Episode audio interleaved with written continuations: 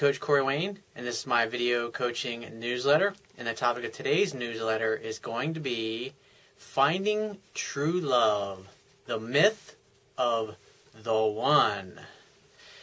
Have you or someone you know ever been fixated on finding the one true love who's going to solve all of your problems, the be-all, end-all? When you run into her, sparks are going to fly, the sun's going to rise, just all kinds of fireworks are going to go off and ridiculous nonsense like that.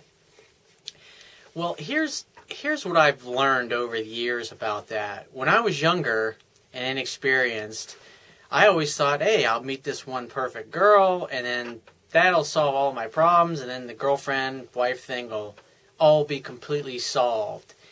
And what I learned over the years is that there's a lot of women out there that you can meet, hook up with, have great sexual chemistry with, have a lot of fun with, than there are women who you can hook up with, have great sex with, and also have a long-term great relationship. And what a lot of guys do, and I talked about this in another article recently, is when they're on the first date, and I used to do this crap too, is as soon as you meet a girl, you get her number and you think, oh, this is it. She's perfect. She's beautiful. She's everything I wanted. And yet you don't know a damn thing about the girl other than maybe her name and a few other things, and the fact that she's got a really nice ass or a big pair of tits or beautiful eyes or whatever it happens to be, because, hey, you know, let's face it, men are visual creatures. And so what guys do, and what I always used to do, is you get fixated on the woman before you really even get to know her, and then you're thinking about what your kids are going to look like and how you get married and all this kind of nonsense.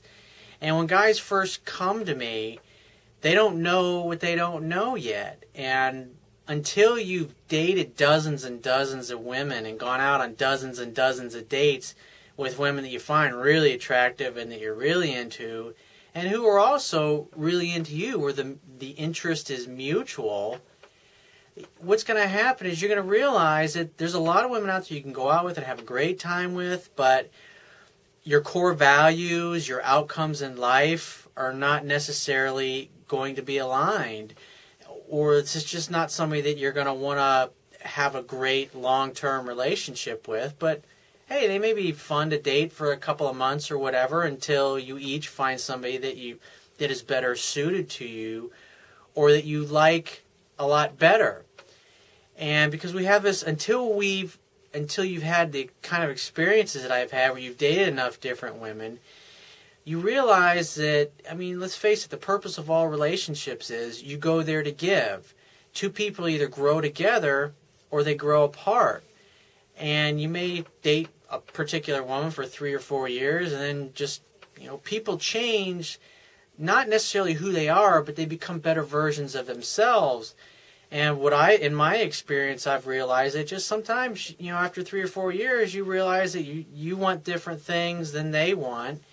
And it's hard, but you have to move on. But the big problem with this myth of the one, which men and women both do this, is they get fixated on one particular person, and, you know, maybe they're in a relationship with somebody else, or maybe they're really not that interested in you to begin with. And so they carry this torch around for months and months at a time, or in years in some cases. And, you know, if you've been reading my stuff for a while, you know that I used to do that a lot when I was younger. I'd become friends with girls that I had a lot of interest in because, hey, I figure I'll become friends first, she'll get to know me, and then she'll fall for me. But in my mind, there was this myth that once I got this girl, this would solve all my problems. And when you look at relationships that way, you're basically coming to the relationship with the glass kind of half full. In other words, saying, well, if I get this perfect girl, then my life will be perfect. Then I'll have everything. I mean, years ago, if you read my book, you understand that I once thought, once I get the perfect girl, then I'll be happy. Well, then I got the perfect girl for me, and then I realized that I still wasn't happy. And so if you're single, if you're not at the place right now where you're single, where you can go out and have an absolute fucking blast by yourself, going to a nightclub or going to a social event or going to the movies by yourself or going to the park by yourself or going to the mall by yourself.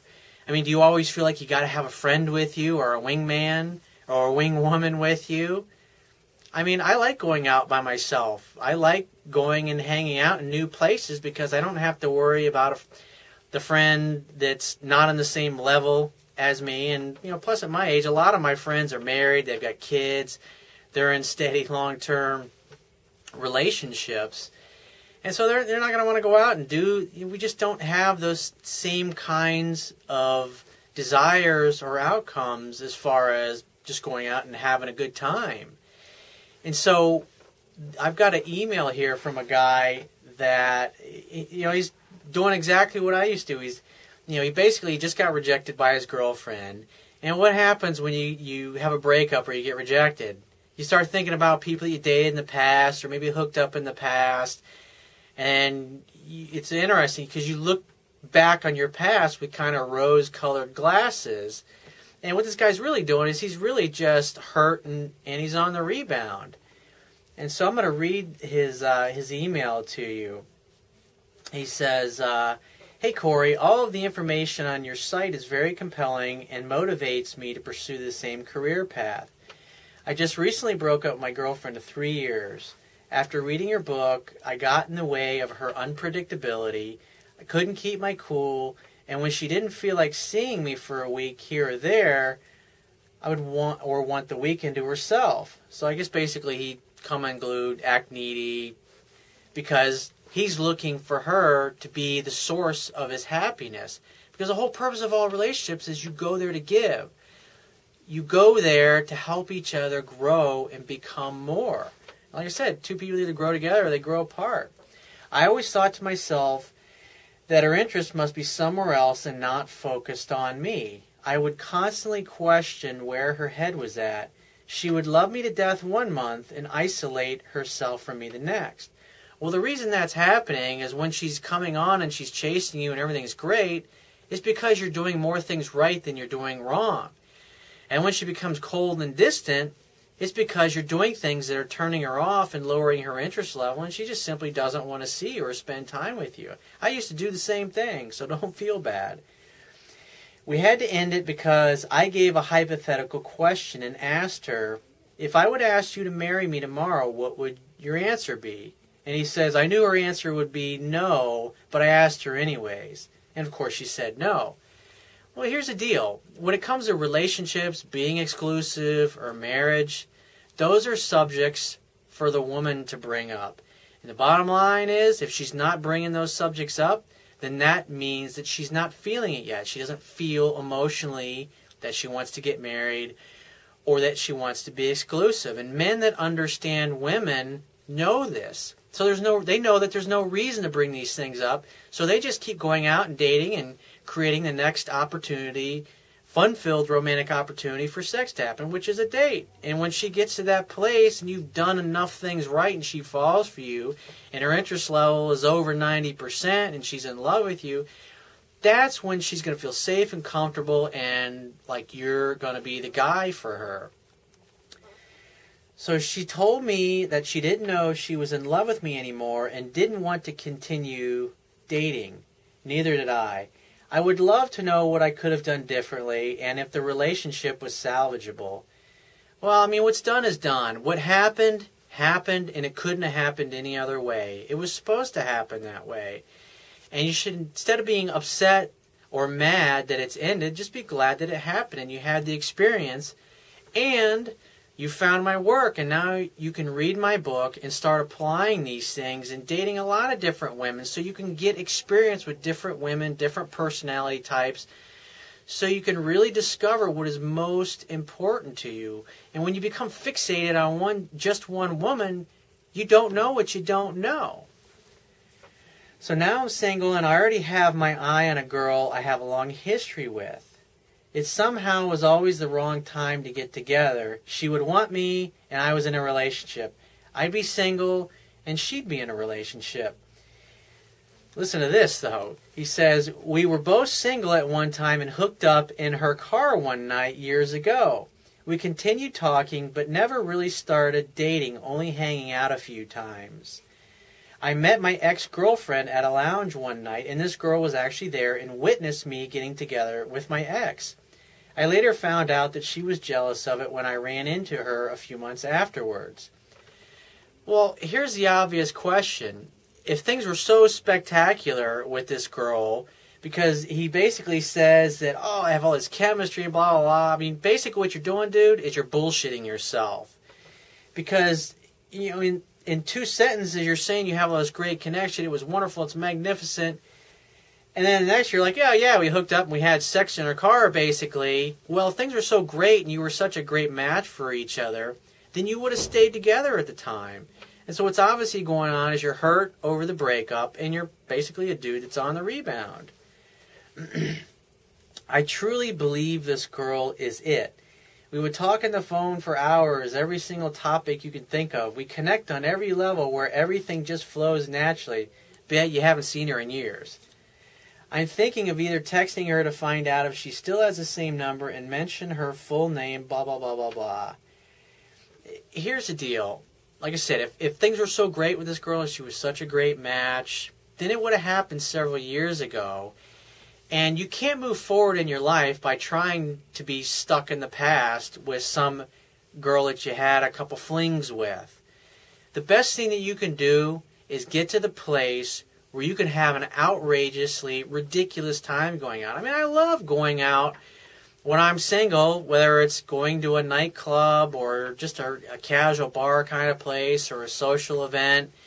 And just hanging out and talking. I don't have to have a friend there that, like, if he gets hung up on one girl and I want to move to somewhere else, it's just I hang out and I stick around as long as I want to, and I move on. I mean, that to me is the place that you need to be. You need to get to that place where you love being single. You love being on your own. You love having a good time. You can go to a movie by yourself. You can go out or go to a social function, or go to the mall by yourself and meet and interact with different women. And the other thing is, you got to read my book 10 to 15 times to get to know the information to the point so well you could literally give a seminar in it. Because that's the only way you're going to be able to consistently do the right things with the women that you really want. And so you read my book and you start applying it and start dating a lot of different women and find out what's really the most important to you. And forget about dating, relationships, commitments, or any of that crap. Just go out and try to be the best man that you can be. Try to become a better date.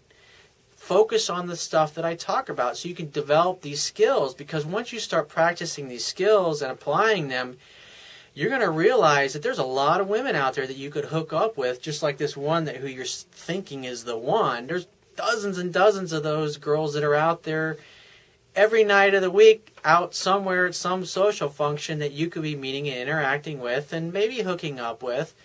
But at the end of the day, they're not all going to be perfect candidates for great long-term relationships. And so you're hung up on this myth of the one.